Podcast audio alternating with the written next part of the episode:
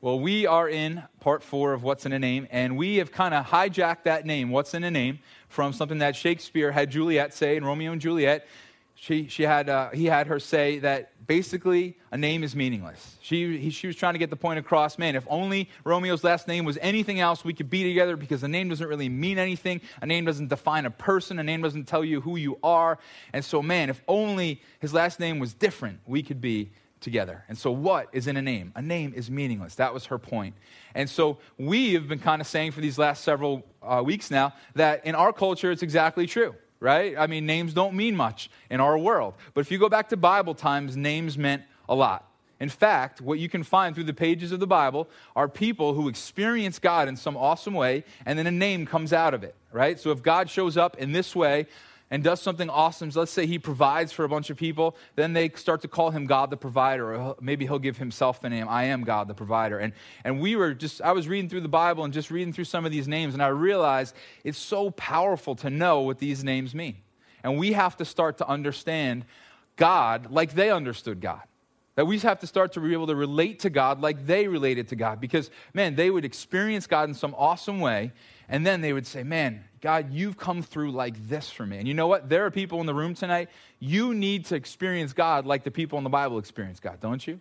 I mean, that was one of the biggest things in my relationship with God where I struggled and I doubted. I wasn't sure if God was real or not. When I began to experience God for myself in the ways the Bible said He could show up, everything changed in my relationship with God. And so we think it's super important to begin to talk about all these different names because I like to kick bats and drop them over. Sorry about that. Uh, because it's just so important to say, wow, God does that, and then begin to relate to Him in that way.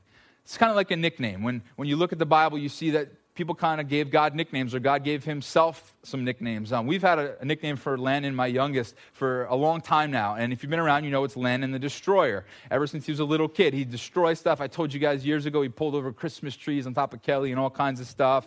And he's just Landon the Destroyer. Now, this past week, it was his fifth birthday, and I wrote on Facebook uh, something that Cade had said in a card for him. Um, Cade and Bryn sat down and they wrote Landon these birthday cards. I'm going to read some of Brinny's first. She started with yellow, and it's real hard to read that, but I'll, I'll do my best. So uh, it's actually kind of easy because it's, it's kind of meant to be a song. Happy birthday to you.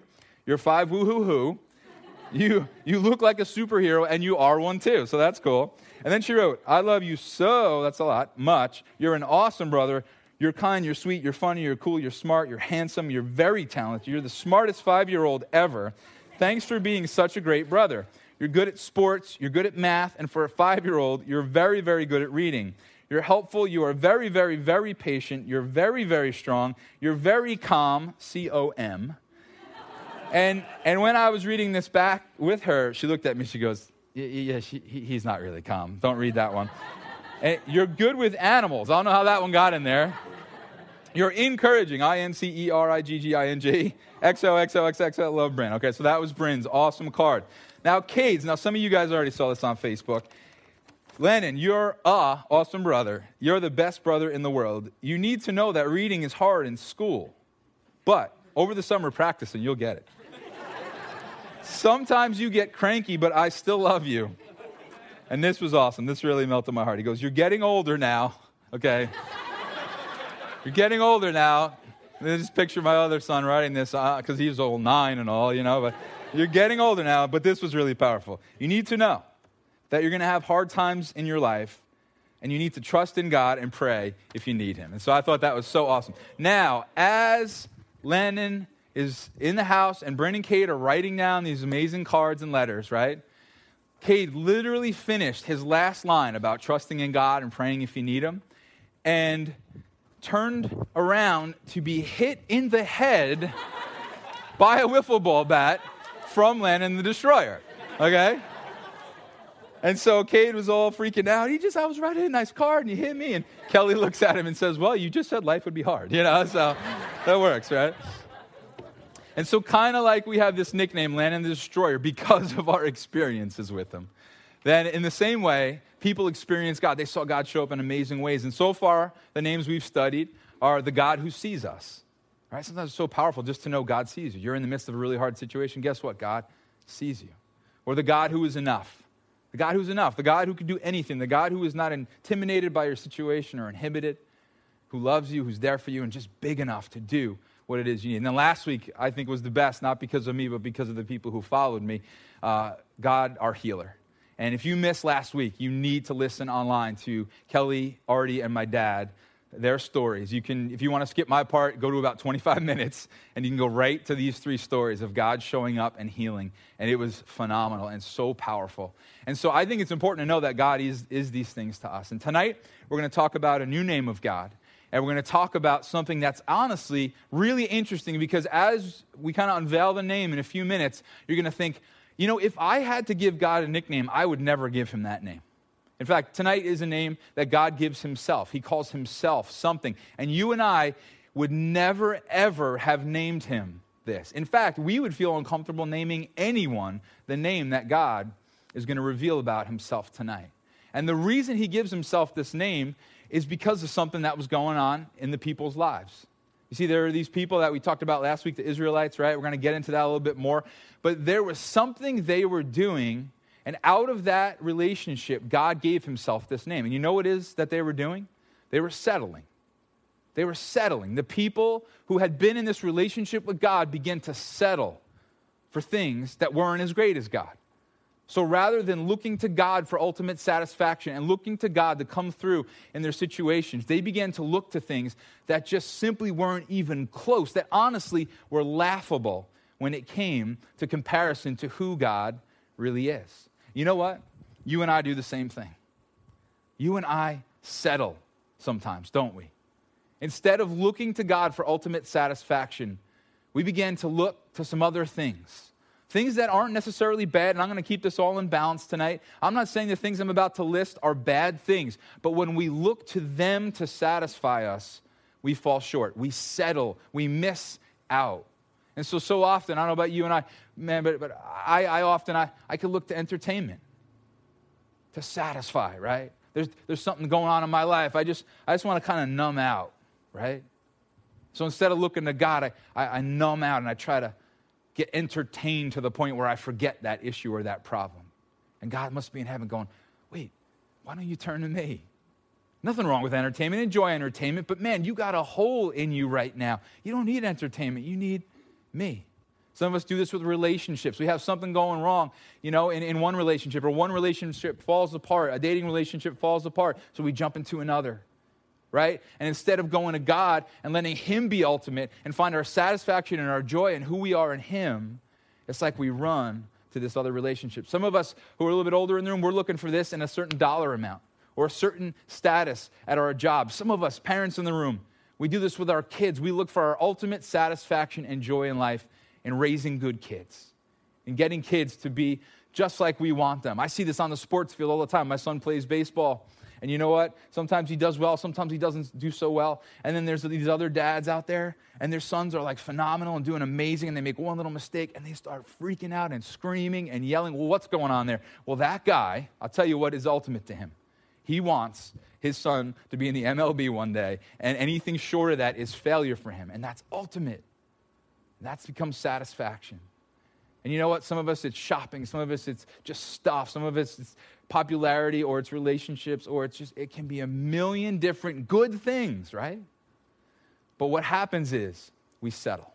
We begin to look to those things to fill the spot that only God can and should and desires to fill. You ever settled in your life? You ever settled even on a natural level? When Kelly and I got married, after a few months, we went back and watched our wedding videos. And the videographer had gone around at our reception and he'd asked a bunch of different people, like, hey, do you want to say something to Doug and Kelly? And so he went through and a bunch of them. There was some great things in there. But then he went over to my grandma my grandma Jansen. And Grandma Jansen was getting a little bit later in life, and she was getting a little bit crazier in life. And so I'll never forget, she's sitting in this big chair in the lobby, and this, you know, this big regal shot on her, and she comes on, you know, and, and he says, Grandma, what do you want to say to Doug and Kelly? And she goes, I just want to say, I am so thankful that Doug found Shelly. Kelly looks at me and she's like, Who's Shelly? I'm like, I don't know. Ask grandma, you know. And, and then she goes, and then she goes, We are so glad he didn't end up with that other girl. Right? Maybe that was Shelly. I don't know. I don't know. I'm not quite sure. Right? But what was she saying? She was saying, We're so glad Doug didn't settle. We're so glad Doug went for what was best, right? That's what she saw in her eyes. And you know what? So often, you're all wondering who the other girl is. I'm not telling you. Uh, so often, so often, we do that as well, don't we?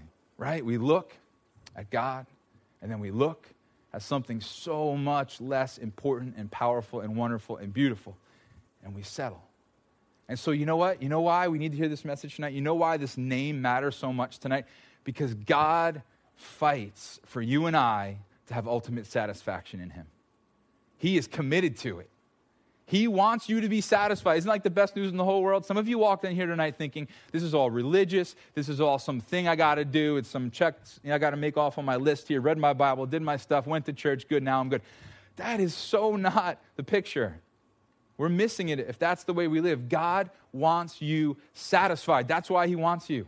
That's why He came for you. That's why He wants you to know Him. That's why He says church is important. That's why He says the things we're going to talk about tonight are important, not to ruin your fun, actually to give it to you, to give you fun, to give you satisfaction, to give you ultimate joy. And so often we have this backwards. And so tonight, because God is fighting for you, we're going to find out what name He gives Himself as we kind of go through this and see what God is about to unveil. Now, some of you guys aren't maybe Christians tonight. You're not a follower of Jesus.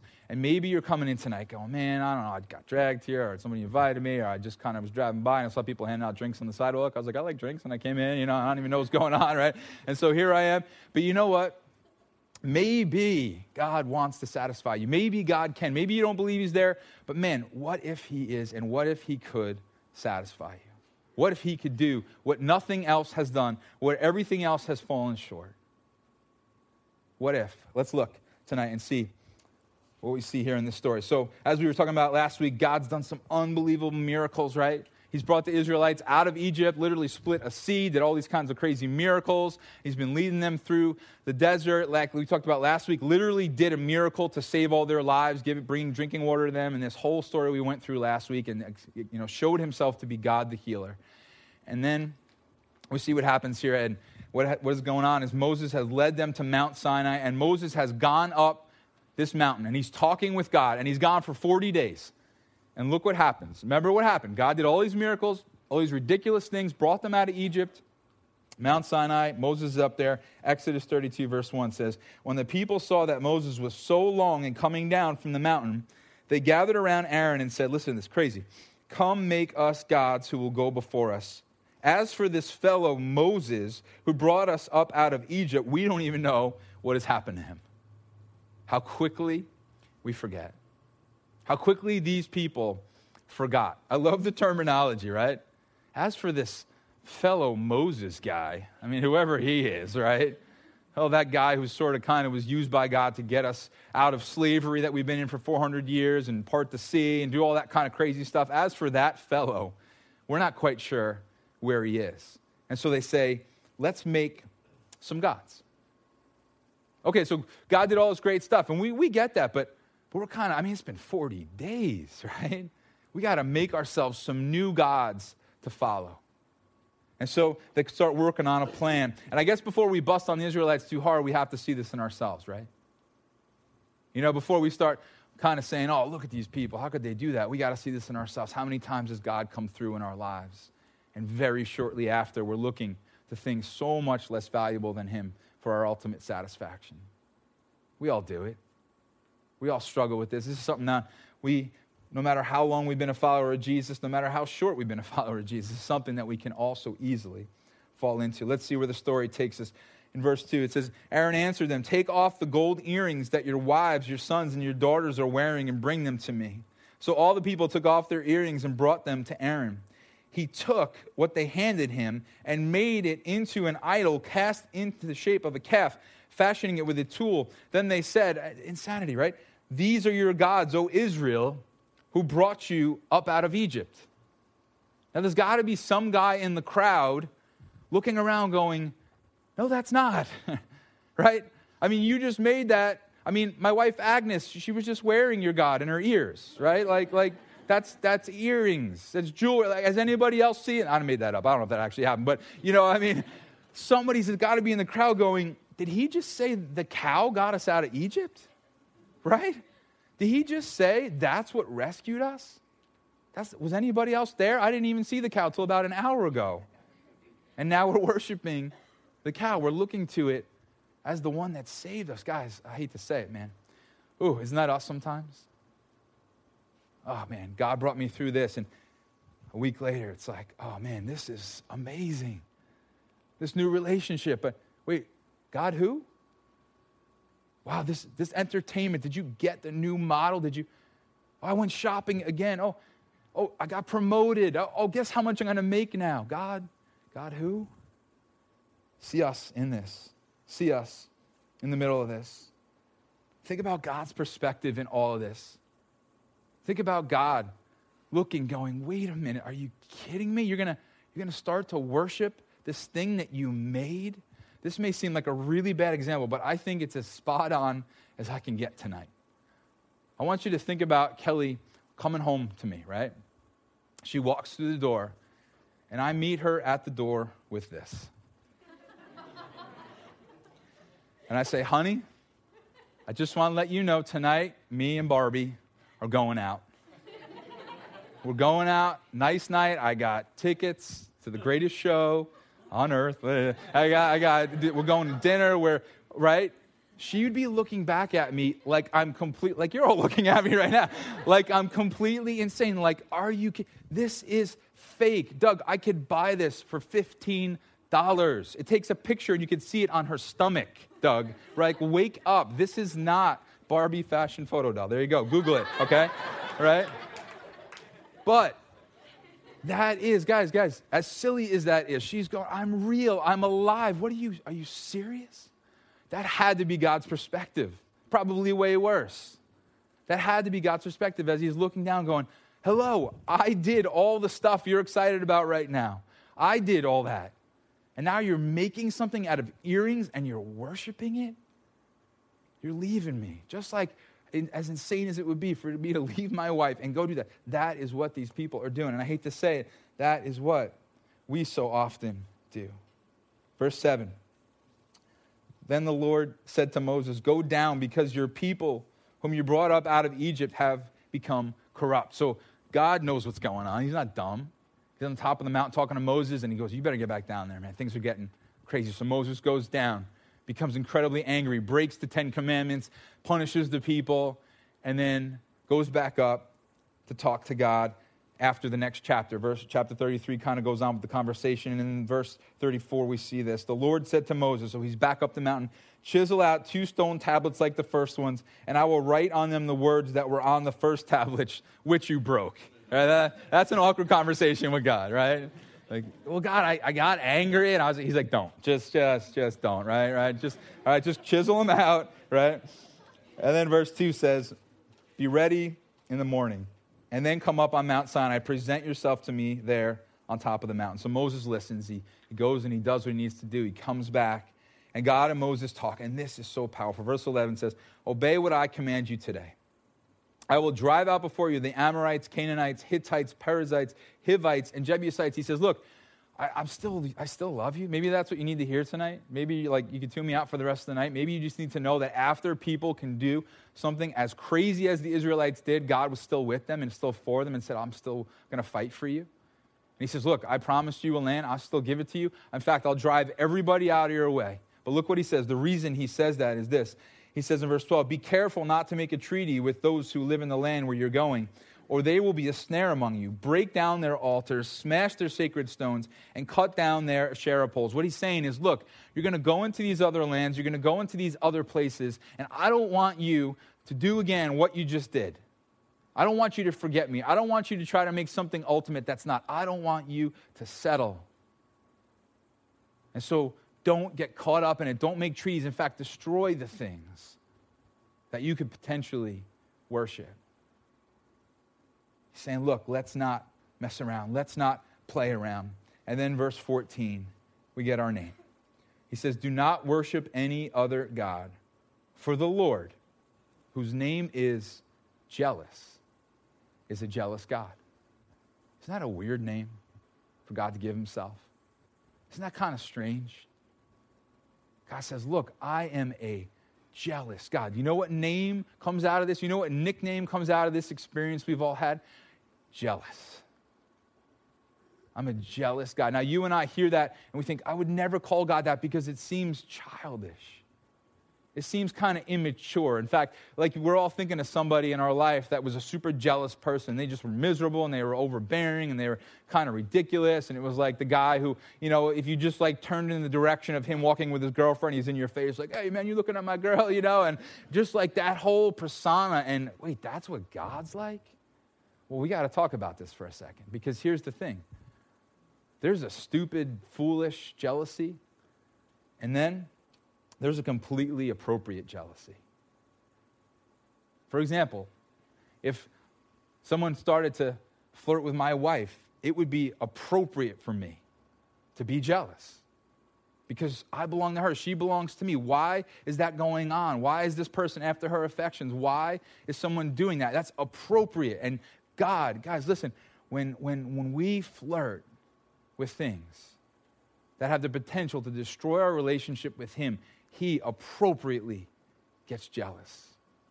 He appropriately says, Wait a minute, I, belong to you, and you belong to me. Why would you look to that to ultimately satisfy you? See, God has an appropriate level of jealousy. When you and I settle and we look to anything less than Him to be that ultimate thing in our life, it's a priority issue. What is first? What is ultimate. Because anytime we make it something besides God, He's jealous. Now, we have to figure out a little bit more about this jealous thing. You see, God's not jealous of us, He's jealous for us. I'm explain that again. Uh, if my wife was out and some, some big jack dude with like beautiful hair came up to her and started talking to her, now, I would be jealous of the guy, but I'd be jealous for Kelly. You guys see what I'm saying? I'd be jealous of him. Like he's got nice hair and he's jacked, right? But I would be jealous for her because I'd be going, wait a minute, I, I should be that.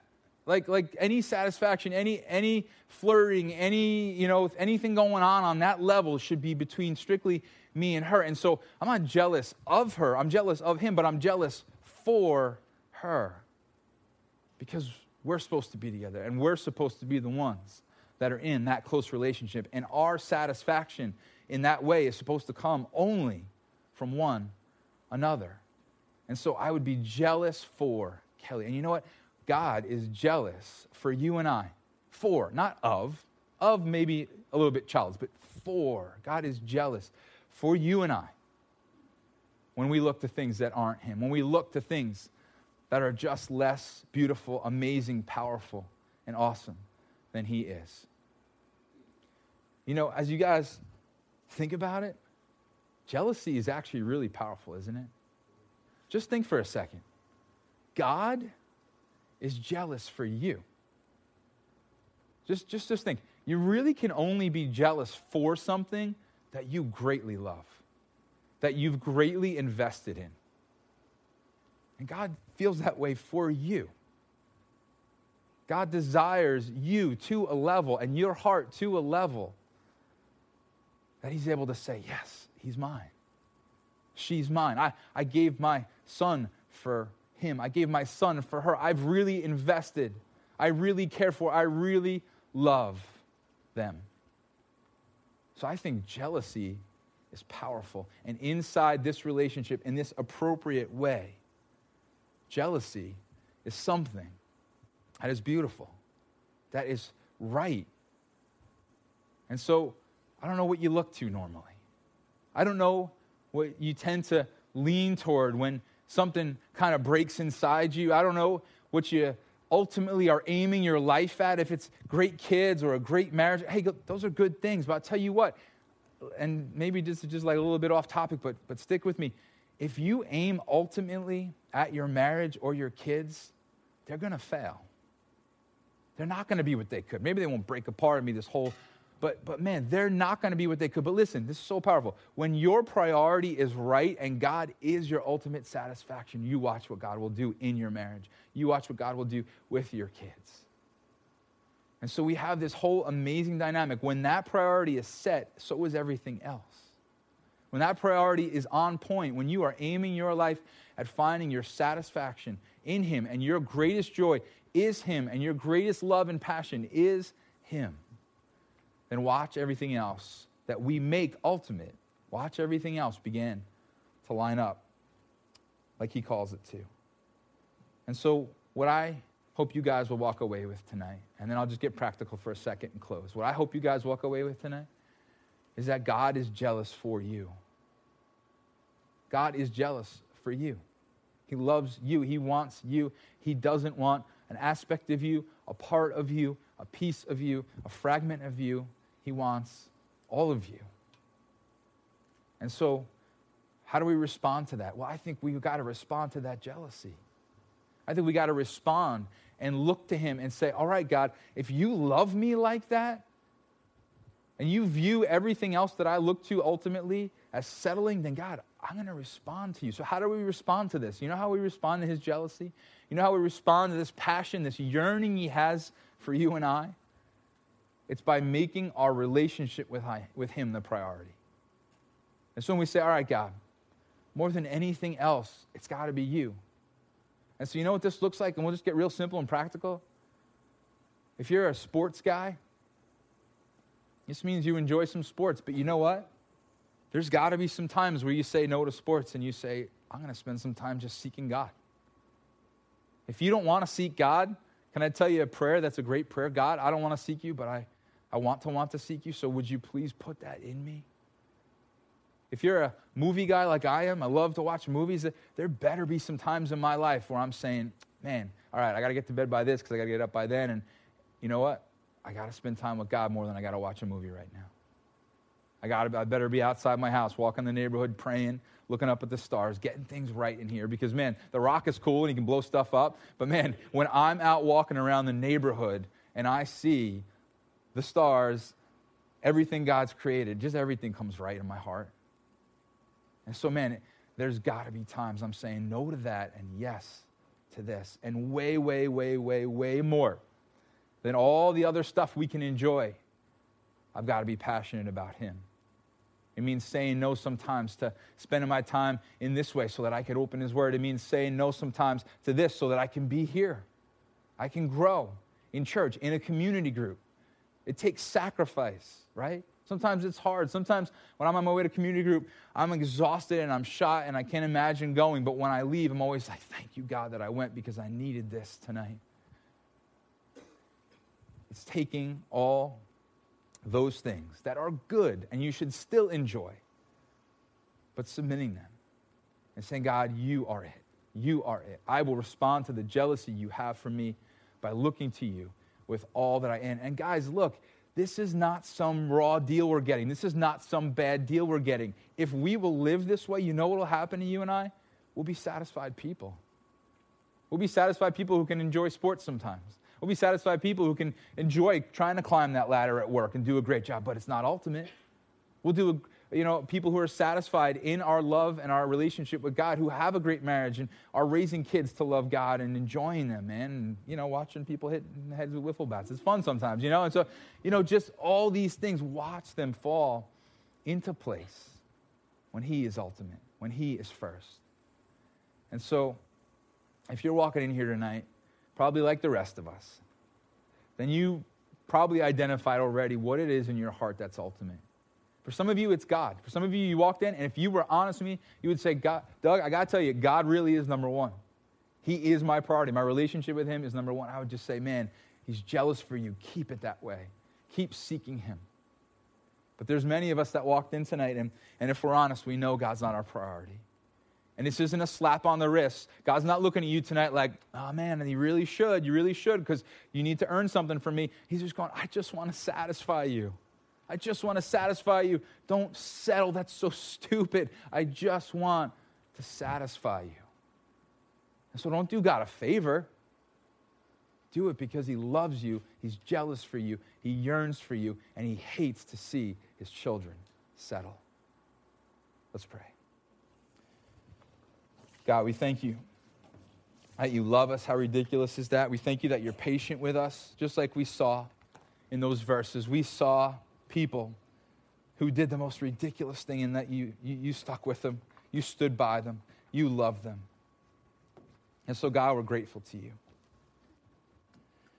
And God, we just come to you tonight as people who need you. And we come to you tonight as people, God, who are asking you to forgive us for settling. Forgive us for making anything ultimate besides you. And we thank you that this is a love thing, God. You care so deeply that our hearts are satisfied, that you won't be okay with us living for things less than you. If you're a follower of Jesus, I would just ask you right now would you bring the thing or things that you know are ultimate right now? Would you bring those to God? And would you say, God, I want to make you ultimate? I want to I want to make you the thing that I live my life for, that I respond to, that I worship, that I enjoy, and that ultimately I find my satisfaction in.